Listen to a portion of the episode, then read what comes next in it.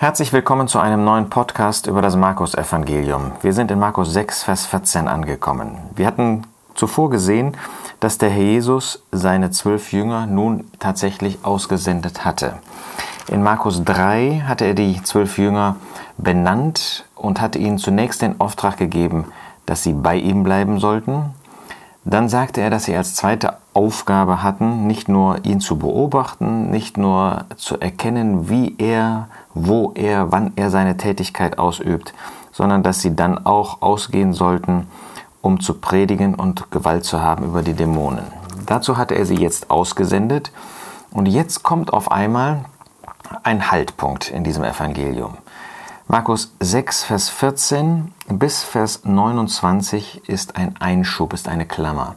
Interessanterweise finden wir diese Klammer sowohl bei Markus als auch bei Matthäus und bei Lukas, also bei allen drei Evangelisten, die ausführlicher von dieser Geschichte berichten, nämlich von dem Tod von Johannes dem Täufer. Lukas ist sehr kurz darin, aber auch er berichtet das als eine kleine Klammer. Warum ist das hier als Klammer eingefügt? Der Jesus hat die Jünger ausgesendet.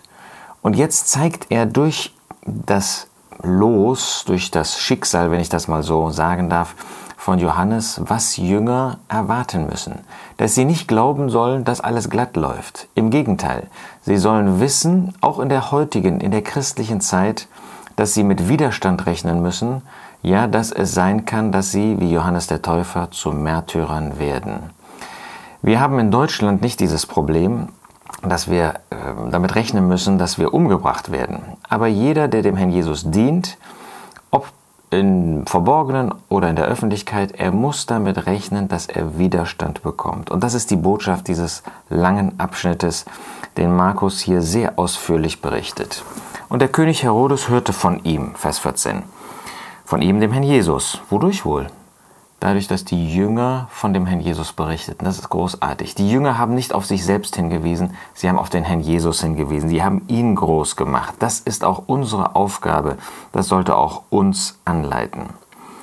Denn sein Name war bekannt geworden. Und sie sagten, Johannes der Täufer ist aus den Toten auferstanden. Und darum wirken solche Kräfte in ihm. Was für ein Zeugnis für Johannes den Täufer. Natürlich, er war nicht vergleichbar mit dem Herrn Jesus. Er und nur er ist der Sündlose. Aber er war doch ein treuer Knecht und das wird hier deutlich. Sind auch wir solche, von denen man sagen kann, dass sie treu sind? Andere aber sagten, er ist, es ist Elia. Andere aber sagten, ein Prophet, wie sonst einer der Propheten. Hier sehen wir, wie überhaupt die Antwort zustande kommt, die auf die Frage des Herrn Jesus später äh, gesagt wird. Wir sagen die Menschen, dass ich sei. Das war die Meinung der Menschen, das muss doch irgendwie ein, ein besonderer Prophet sein. Sie haben den Herrn Jesus nicht in seinem Wesen erkannt. Als aber Herodes es hörte, sagte er, Johannes, den ich enthauptet habe, dieser ist auferstanden. Das zeigt sein schlechtes Gewissen. Es zeigt, dass er erkannt hat, dass das, was er getan hat, nämlich Johannes zu enthaupten, dass das böse war und sein schlechtes Gewissen kommt. Das ist doch ein gutes Zeichen an und für sich. Gott hat dem Menschen seit dem Sündenfall das Gewissen gegeben und dieses Gewissen lässt den Menschen letztlich nicht in Ruhe. Selbst so ein hartgesottener Mann wie Herodes, und das war ein hartgesottener Mann, ähm, wie wir an verschiedenen Stellen lesen, der hatte noch ein Gewissen. Und wohl dem Menschen, dessen Gewissen noch schlägt, der dieses Gewissen nicht mit einem Brenneisen gehärtet hat und abgetötet hat. Und der dann im Unterschied zu Herodes Buße tut und sich bekehrt oder wenn er ein Gläubiger ist, dann aufgrund seines Gewissens, wenn er in Sünde gekommen ist, in Sünde gefallen ist, in Sünde lebt, dass er umkehrt, wirklich umkehrt. Er, Herodes, hatte nämlich hingesandt und Johannes greifen und ihn im Gefängnis binden lassen wegen Herodias, der Frau seines Bruders Philippus, weil er sie geheiratet hatte. Denn Johannes hatte Herodes gesagt, es ist dir nicht erlaubt, die Frau deines Bruders zu haben. Wir sehen also, dass Herodes Ehebruch begangen hat, Hurerei hat die Frau seines Bruders genommen. Wir wissen aus der Geschichte, wie schlimm das gewesen ist. Ehebruch. Heute ist das alles erlaubt. Auch in kirchlichen Bereichen kann man alles machen. Äh, man spricht dann von Trennung in Frieden und was weiß ich alles. In Gottes Augen ist das Sünde.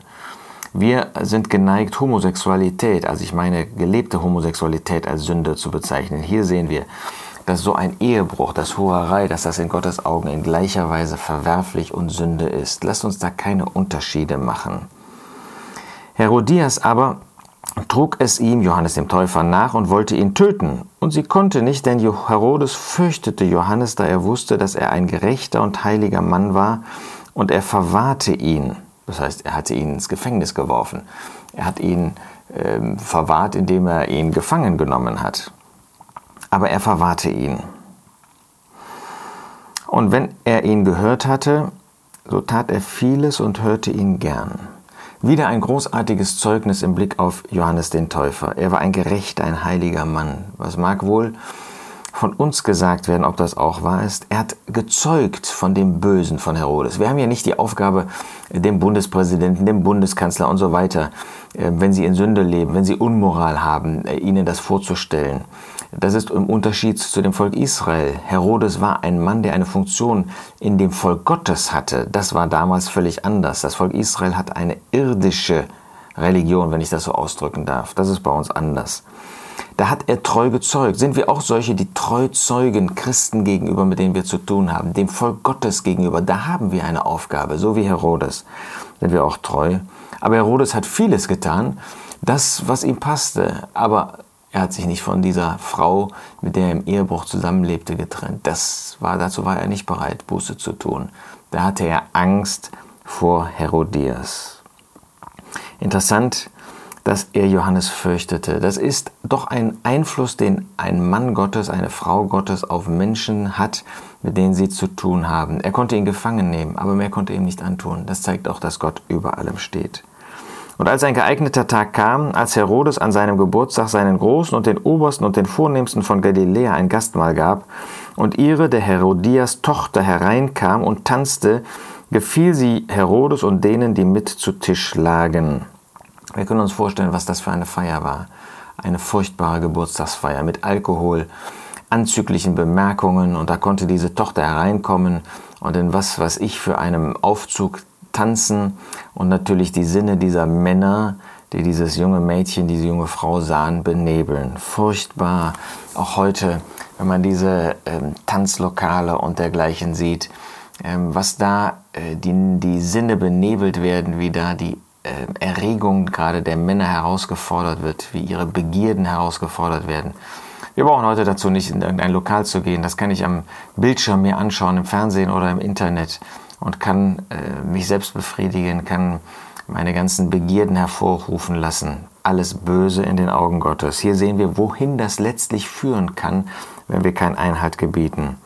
Der König sprach zu dem Mädchen, erbitte von mir, was irgend du willst, und ich werde es dir geben. Und er schwor ihr.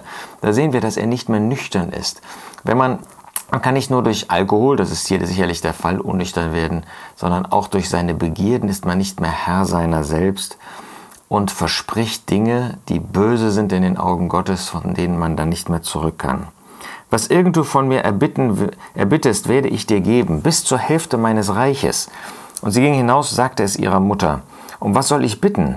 Dieser aber sprach um das Haupt Johannes des Täufers. Da sehen wir, ein Mensch kann den Mann Gottes fürchten, aber wenn er sich nicht unter Kontrolle hat und der ungläubige Mensch hat sich, kann sich nicht unter Kontrolle haben, dann kommt ein Augenblick, wo er nicht aufgepasst hat wo das passiert, was er eigentlich nicht will.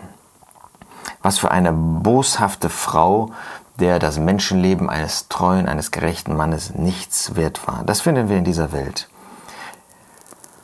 Und sie ging sogleich, die Tochter, mit Eile zu dem König hinein, offenbar ist sie gedrängt worden und wollte das sofort haben und bat und sagte, ich will, dass du mir sofort auf einer Schale das Haupt Johannes des Täufers gibst.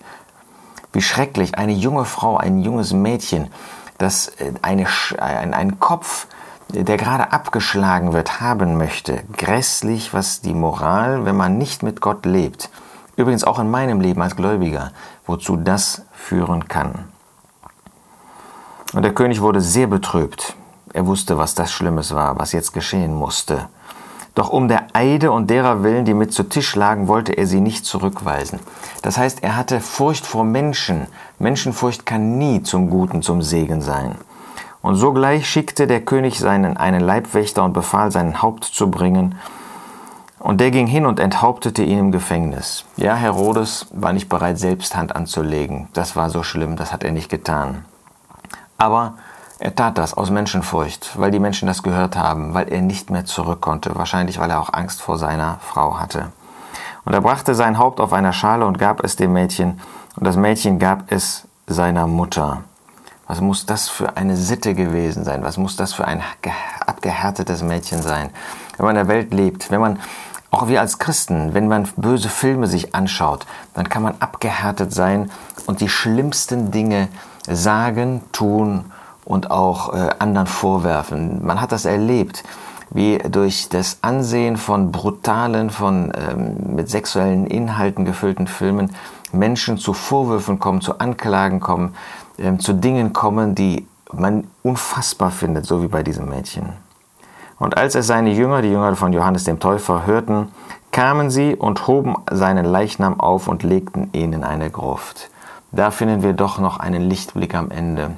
Ja, dass da solche sind, ähm, die ein Herz hatten für Gott, für diesen Mann und ihn begraben haben. Das war bestimmt nicht ungefährlich, aber sie haben das getan. Daran sehen wir übrigens auch, dass Feuerbestattung nicht nach Gottes Gedanken ist, sondern dass, wenn immer das möglich ist, wir eine Erdbestattung machen sollen, so wie das auch hier mit Johannes dem Täufer gemacht worden ist. Wir fassen nochmal zusammen. Der Diener des Herrn, auch in der heutigen Zeit, soll nicht erwarten, dass er angenommen wird, soll nicht erwarten, dass man sich darauf freut, dass er seinen Dienst tut, sondern wir müssen damit rechnen, dass auch wir Widerstand bekommen. In Deutschland ist der Widerstand vielleicht nur Spott, vielleicht Ausgrenzung. Aber das ist das, womit wir rechnen sollen. Wir sollen unsere Kosten überschlagen, sagt der Herr Jesus im Lukasevangelium. Das sollen wir als Diener, aber wir sollen uns nicht abschrecken lassen davon, dass es Widerstand gibt. Der Herr sucht solche Gerechten, solche heiligen Männer und Frauen Gottes, die für ihn dienen. Kann er dich dafür gebrauchen?